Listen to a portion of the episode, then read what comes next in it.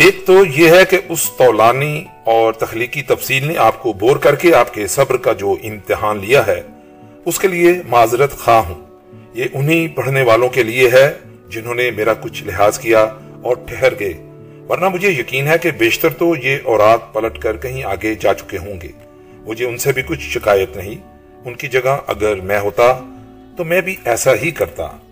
اور دوسرا امتحان وہ ہے جس میں ایک پرجوش طالب علم پرچہ سامنے رکھ کر نہایت ہی تفصیل سے سوالوں کے جواب لکھنا شروع کر دیتا ہے۔ اور جب ممتحن اعلان کرتا ہے کہ صرف دس منٹ باقی رہ گئے ہیں تو وہ اپنی مگن کیفیت میں سے ہر بڑا کر باہر آ جاتا ہے اور اسے احساس ہوتا ہے کہ وہ ابھی تک دس سوالوں میں سے صرف دو تین کے جوابات لکھ سکا ہے۔ چنانچہ وہ ہراساں ہو کر بکیا سوالوں کے جواب نہایت مختصر کرتا چلا جاتا ہے تاکہ فیل ہونے سے بچ جائے۔ مجھے ابھی ابھی احساس ہوا ہے کہ میں بھی چند وادرات کی بے جا تفصیل میں مگن ہو گیا اور بہت سا وقت ضائع کر دیا۔ تو میں فیل ہونے کے ڈر سے اپنے بکیا جواب مختصر کرتا ہوں۔ صرف چیدہ چیدہ تصاویر اور نوادرات کا تذکرہ اور وہ بھی مختصر کروں گا۔ یورپی شاہکاروں میں ہسپانیہ کے مصور الگریگو کی سب سے شہرت یافتہ تصویر شہر ٹو لیڈو کا منظر بھی یہاں نمائش پر ہے۔ میں اس تصویر میں پینٹ کیے ہوئے اس پل کو شناخت کر سکتا تھا جو اربوں نے درائے تاگوس پر تعمیر کیا تھا اور آج تک موجود ہے۔ یہاں گویا ویلا سکویز سوریلو کی نمائندگی بھی بھرپور ہے اور روبنس بھی، جس کی عورتوں کے بدن ضرورت سے زیادہ بڑے بڑے اور شہوت انگیز ہوتے ہیں۔ انگریز مصویروں میں سے جان کانسٹیبل اور ٹرنل اپنے کلاسیکی انداز کے زمینی مناظر یعنی لینڈسکیپس کے ساتھ موجود ہیں۔ آپ چلتے چلتے کوربٹ کی تصویر عورت ایک توتے کے ساتھ دیکھ کر ٹھٹک جاتے ہیں کہ کیا ہی خوش بخت ہوتا ہے جو ایک نہایت آسودہ برہنا دودیا بدن عورت کی انگلیوں پر پھڑ پھڑا رہا ہے، کاش ہم بھی توتے ہوتے۔ فرانسیسی مصور ڈکاس کی پہچان نخیز بیلے راکاسائیں ہیں اور وہ اس میوزیم میں بھی اپنی نزاکت اور کوملتا کے ساتھ آپ کے سامنے آتی ہیں۔ سیزان کی مشہور تصویر تاش کھیلنے والے بھی آپ کو روکتی ہے۔ فرانسی کیا مانے بھی اور مونے بھی جو دونوں مانے ہوئے مصور ہیں اور لینڈسکیپ کو رنگوں میں زندہ کرنے پر قادر ہیں اور اب جگر تھام کر بیٹھو کہ میری باری آئی۔ وینسٹین فان گو۔ جی ہاں ایک ایسا مصور ہے جس کی تصویروں نے اوائل عمری میں ہی میرے بدن کے کوارے پن میں خواہشوں کے عجیب فطور بڑھ دیے تھے۔ اب بھی میرا من پسند مصور جو مصور نہ تھا، دراصل ایک رنگ ریز تھا کہ جو آنکھ بھی اس کی تصویر پر ٹھہری رنگی گئی۔ ایمسٹرڈیم کے فان گوک میوزیم کے بعد ایک مدت گزر گئی اور آج پھر میں اس کی تصویروں کو دیکھتا تھا تو ایک حجان میں مبتلا ہوتا تھا۔ اس کا پاگل پن مجھ پر بھی اثر کرتا تھا۔ یہاں اس کی سیلف پورٹریٹ ہے تنکوں کے ہیٹ کے ساتھ۔ وہ اپنے عزیز بھائی لیو کو، فان گوک اور لیو میں جو الفت اور شدید وابستگی کا رشتہ تھا، وہ سراسر مشر کی مزاج کا تھا۔ وہ اسے کہتا تھا، تمہیں پتا ہے کہ میں عظیم الشان کلیساؤں کو پینٹ کرنے کی بجائے عام لوگوں کی آنکھیں پینٹ کرنا پسند کرتا ہوں، کیونکہ آنکھوں میں کچھ ایسا ہے جو کلیساؤں میں نہیں ہوتا۔ بے شک کلیسا نہایت روبدار اور گمگیر ہوتے ہیں، لیکن ایک انسان کی روح، بے شک وہ ایک گلیوں میں در بدر ہونے والے مفلس انسان کی روح ہو۔ ایک کلیسا سے زیادہ اہم ہوتی ہے۔ فان گوک کی یہ پورٹریٹ تنکوں کے ہیٹ والی کسی دوار پر اویزہ نہ تھی، بلکہ حال کے درمیان میں ایک سٹینڈ پر استادہ تھی۔ صرف اس لیے کہ اسی کینوس کی پشت پر اس نے ایک اور تصویر بھی پینٹ کر دی تھی۔ فان گوب ایسا حیرت ناک مصور ہے کہ اس نے زمینی مناظر کو کانسٹیبل اور ٹرنر کی مانند حقیقت کے قریب جو کا توں پینٹ نہیں کیا بلکہ ان میں اپنے پاگل پن کے خواب بھر دیے۔ سرو کے درخت ایک ایسی ہی تصویر ہے۔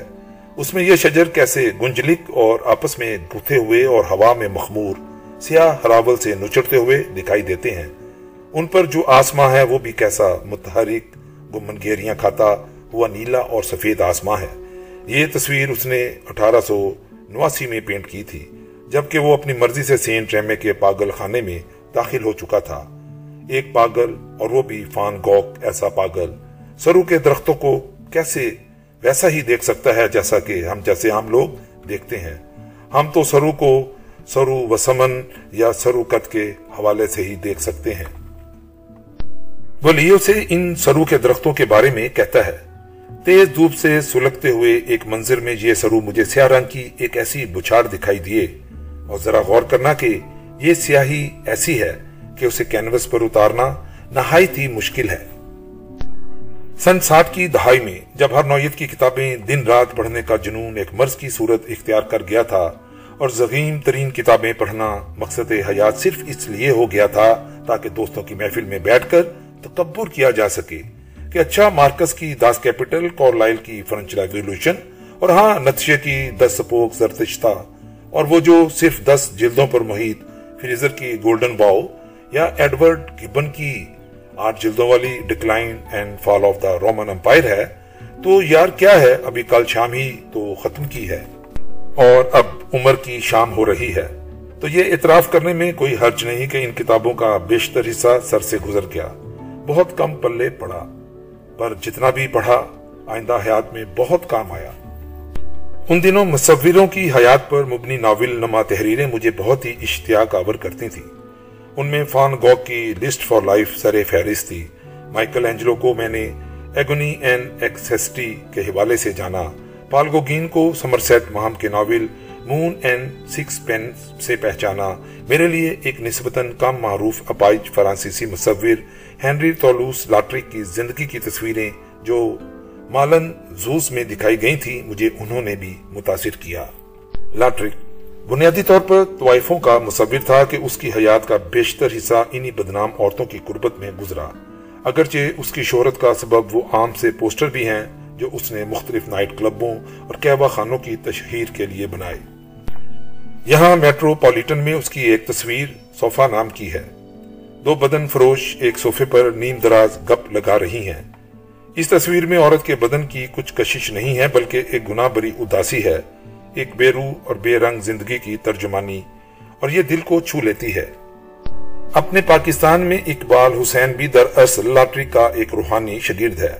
اس کے تج میں پینٹ کرتا ہے اور ہیرا منڈی کی طوائفوں اور رقاصاؤں کو کینوس پر اس انداز میں اتارتا ہے۔ کہ وہ دکھ اور سوگواری اور بدنصیبی کی تصویریں لگتی ہیں۔ انہیں ہجان خیز اور شہوت کی پتلیاں نہیں بناتا۔ اور لاٹرک سے برعکس، یہ اس کا ذاتی تجربہ ہے کہ وہ خود ان میں سے ہے۔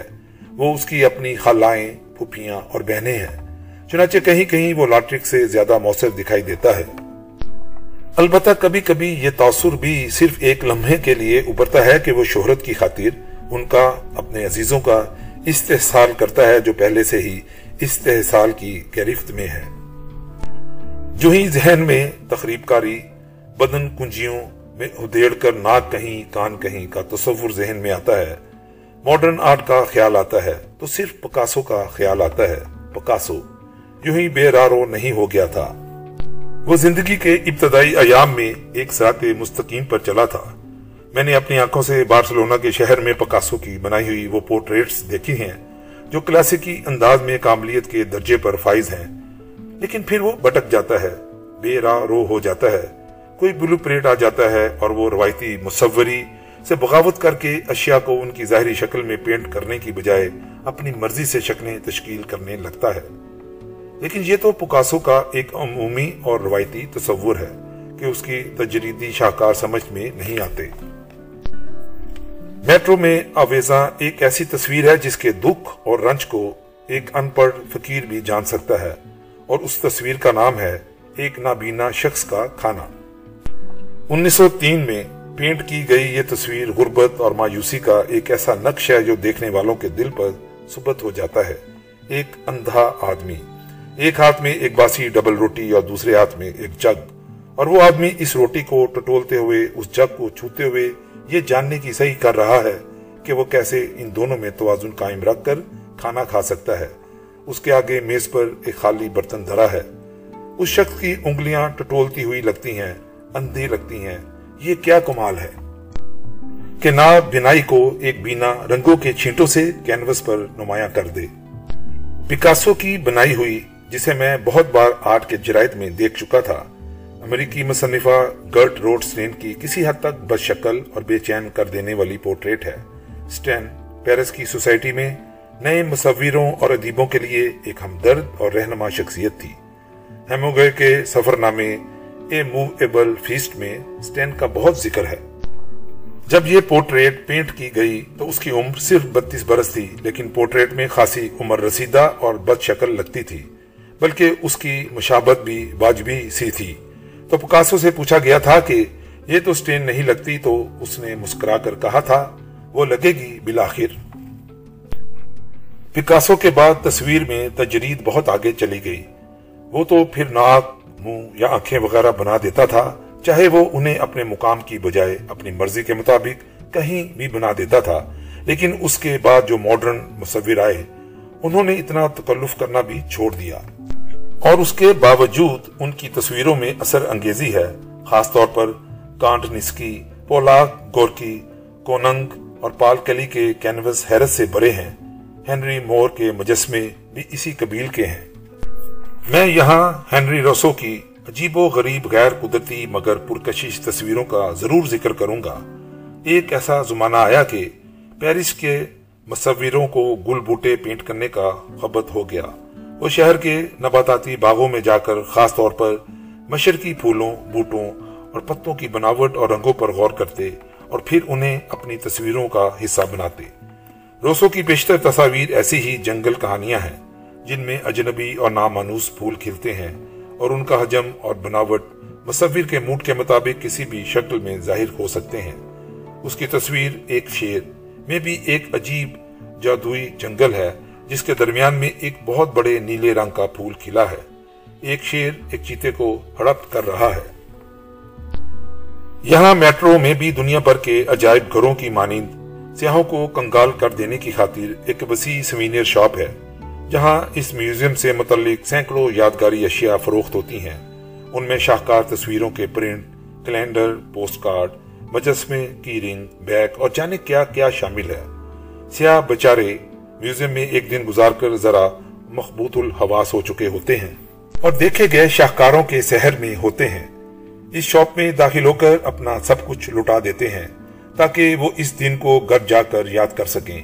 ان سوینرز کو اپنے ڈرائنگ روم میں سجائیں اور پرنٹس کو فریم کروا کے دیواروں پر آویزاں کر کے انہیں دیکھیں اور ہر دوست اور عزیز کو ایک ٹھنڈی آ بر کر کہیں، تمہیں پتا ہے، میں میٹرو میں تھا۔ میں نے یہ تصویر اپنی اوریجنل حالت میں ان آنکھوں سے دیکھی ہے۔ میں نے بھی اپنے کلیل ڈالروں کا حساب کتاب کر کے چند تصاویر کے پرنٹ خریدے جو خاصے مہنگے تھے۔ جتنی قیمت ان تصاویر کی اوریجنل حالت میں لگی تھی، اگر لگی تھی تو اس سے کہیں زیادہ قیمت میں آج ان کے پرنٹ فروخت ہو رہے تھے۔ میں نے بھی پانچ سات پرنٹ خریدے اور ان میں سے ایک روسو کی تصویر خواب تھی۔ میں نے اس خواب کا چناؤ ہی کیوں کیا؟ یہ میرا خواب تو نہ تھا۔ اول تو مجھے سرے سے خواب آتے ہی نہیں۔ اگر آتے ہیں تو عجیب اوٹ پٹانگ خواب آتے ہیں۔ شرمناک خواب بھی آتے ہیں اور صبح تک وہ بھول جاتا ہوں۔ یہ خواب کسی اور شخص کا خواب ہے اور میری خواہش ہے کہ یہ میرا خواب ہو سکتا۔ ایک جنگل ہے وہم و گمان کا۔ اتنا گنا اور بڑا ہوا کہ آسمان کی نیلاہٹ کہیں کہیں اس کے چرواں پتوں میں سے جھلکتی ہے۔ ایک سورج سا ہے، ہریاول میں گرا ہوا۔ اور وہ چاند بھی ہو سکتا ہے۔ جو پھول کھلے ہیں اور جو پتے ہیں، جانے کس کائنات کے ہیں اور سیاہ سہر انگیز گوشے ہیں، جن کا حقیقت سے کچھ لگاؤ نہیں کہ یہ سب روسوں کے ذہن کے جنگل میں کھلے ہیں۔ جاڑیوں اور درختوں کی گناوٹ میں سے کچھ شکلیں جانگتی ہیں۔ دو شیر ہیں حیرت زدہ۔ ایک آنکھ ہے، ایک پرندہ ہے۔ اور ایک دیوان پر نیم دراز ایک عورت ہے جسے وہ شیر، وہ آنکھ، وہ پرندہ اور جنگل کے گل بوٹے تک رہے ہیں۔ یہ ایک ایسی تصویر ہے جسے سامنے رکھ کر اس کے اندر اتر کر ایک خوابناک غیر حقیقی، بے وجہ اور لا حاصل قسم کا ناول لکھنے کی خواہش بدن میں ابھرتی ہے۔ فان گوگ کی زتون کا درخت کے علاوہ گوگین کی چاند اور دنیا کا پرنٹ بھی میں نے حاصل کیا۔ تہیٹی کے جزیرے میں ایک مقامی عورت بالوں میں پھول سجائے ایک بارش مرد کو دیکھ رہی ہے۔ اس کی پشت کچھ زیادہ ہی بھاری ہے۔ ناک بھی پھیلی ہوئی ہے اور اس میں نسوانی کشش نام کو بھی نہیں۔ اور چوتھا پرنٹ میں نے اس تصویر کا حاصل کیا جسے میں نے آج سے شاید پچاس برس پیشتر دیکھا اور امریکی مصوری کا نہ صرف قائل ہوا بلکہ مداح ہو گیا۔ یہ تصویر اینڈریو وائٹ کی کرسٹینا کی دنیا تھی۔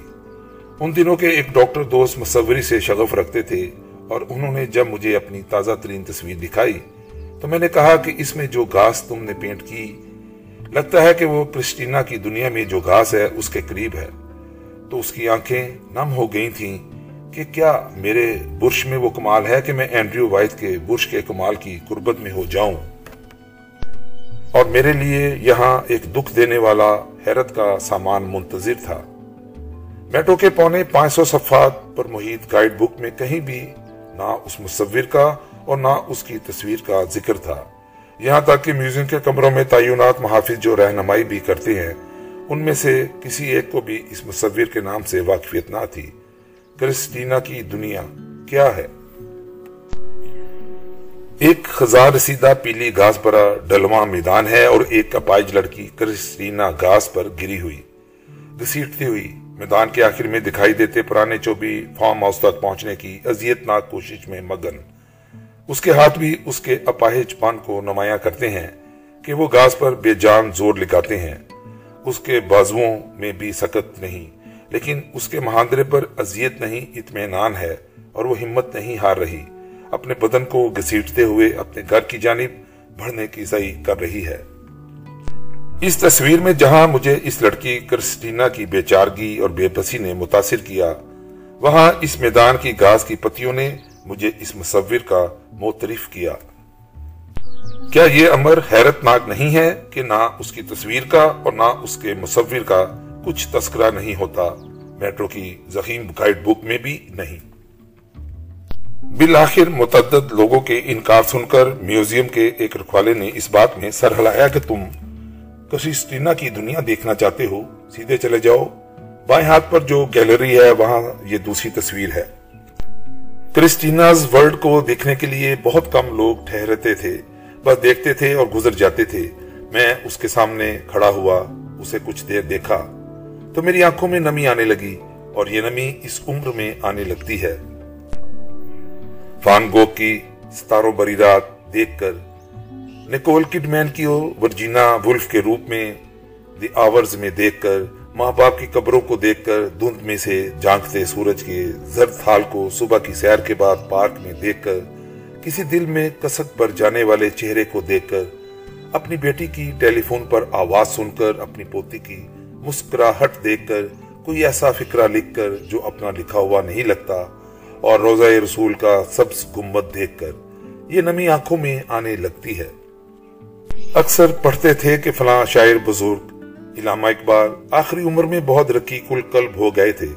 روتے بہت تھے تو سمجھ میں نہیں آتا تھا کہ اچھے بلے، سیانے، بیانے لوگ بے وقوفوں اور بچوں کی مانند آخری عمر میں روتے کیوں ہیں؟ اب جا کر احساس ہوا کہ آنکھوں میں نمی آ جانے کے بعد اگلا مرحلہ رونے دھونے کا ہے۔ چلیے چھوڑیے اس علمناک اور غمناک صورتحال سے گریز کرتے ہوئے ذرا فحاشی اور اریانی کے تذکروں سے زندگی کو رنگین کرتے ہیں۔ وطن واپسی پر جب میمونہ نے میرے سامان میں سے شاہکار تصاویر کے پرنٹ برامت کیے تو لاہور پڑھ کر کہنے لگی، یہ کیا ننگی ننگی عورتوں کی تصاویر لے کر آ گئے ہو؟ اس گھر میں لگاؤ گے؟ بچے کیا کہیں گے کہ والد صاحب کی پسند اتنی فوش ہے؟ اور مجھے واقعی پہلی بار احساس ہوا کہ روسوں کے خواب، میں اور گگین کی چاند اور زمین میں جو عورتیں ہیں، بے لباس ہیں۔ میں ایک اچھے اور متی خامت کی مانند کسیانہ ہو کر مسکرا دیا۔ اور چپ رہا۔ اگر کہہ سکتا تو یہی کہتا کہ بلی مانس، تم کیا جانو کہ میں تمہارے اور اس معاشرے کے ڈر سے کیسی کیسی ننگی عورتیں چھوڑ آیا ہوں؟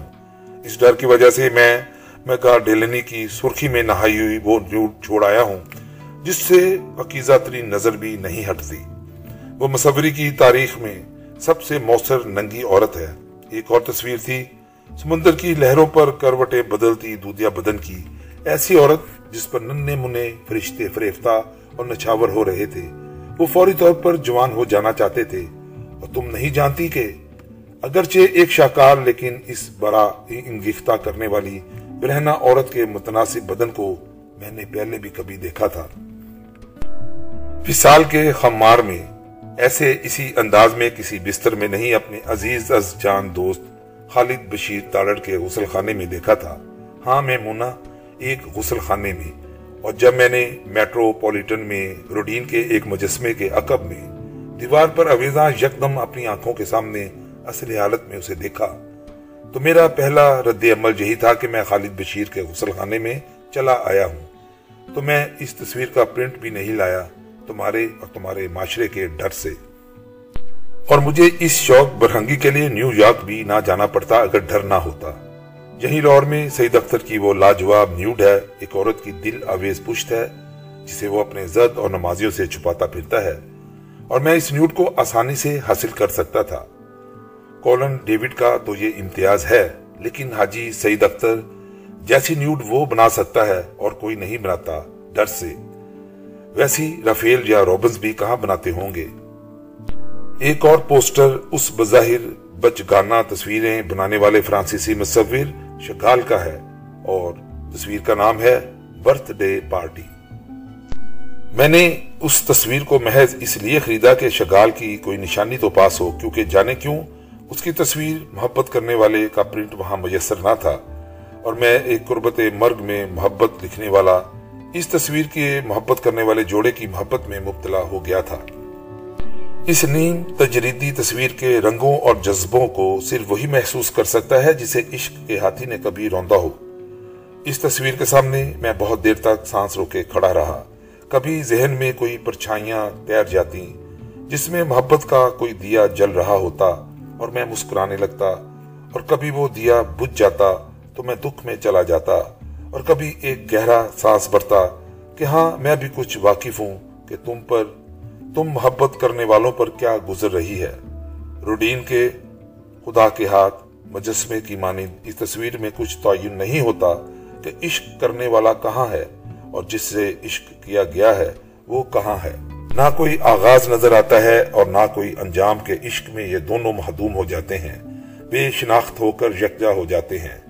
ایک خون سرخ رنگ کی میز اور اس پر عجیب رنگوں کے پودے اور پھولوں والا ایک گملہ پس منظر میں ایک رنگوں سے بڑکتی کھڑکی اور ان میں لورز محبت کرنے والے، عورت ایک نیلے پراہن میں اور مرد اسے آغوش میں لیتا ہوا، ایسے کہ وہ دونوں ایک دوجے میں گول رہے ہیں۔ اتنی اریانی اور بے حیائی کے بعد یہ مناسب ہوگا کہ میں میٹروپولیٹن میں گزارے ہوئے شب و روز کے طویل اور کسی حد تک غیر دلچسپ بیان کا اختتام ایک ایسی تصویر پر کروں جو گمنام ہے۔ ہزارہ تصاویر جو نمائش پر ہیں ان میں سے ایک تصویر، جس کا تذکرہ نہ میٹرو کی گائیڈ بک میں ہے اور نہ ہی کسی بھی مصوری کی کتاب میں اس کا حوالہ ہے۔ اگرچہ ہم جیسوں کے لیے دنیا کا سب سے بڑا حوالہ ہے۔ آپ ان ہزار ہا تصاویر میں سے چند ایک کو ٹھہر کر دیکھتے ہیں۔ دو چار کو تا دیر دیکھتے ہیں اور بکیا کو بنظر غور دیکھے بغیر گزر جاتے ہیں۔ چنانچہ میں بھی اس کارے جہاں سے جو دراز تھا، سرسری گزرتا تھا۔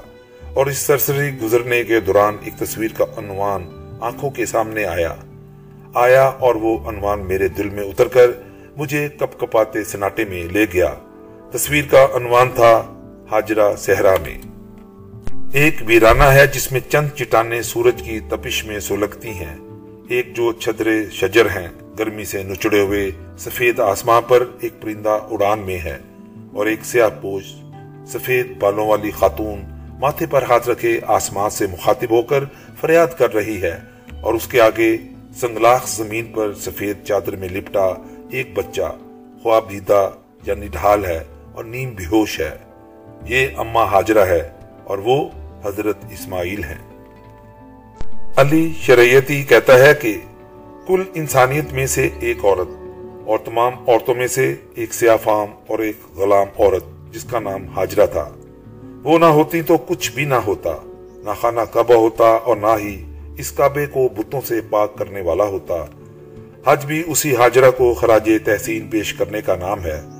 روایت کے مطابق وہ خانہ کعبہ کے دوسرے ستون کے قریب دفن ہے۔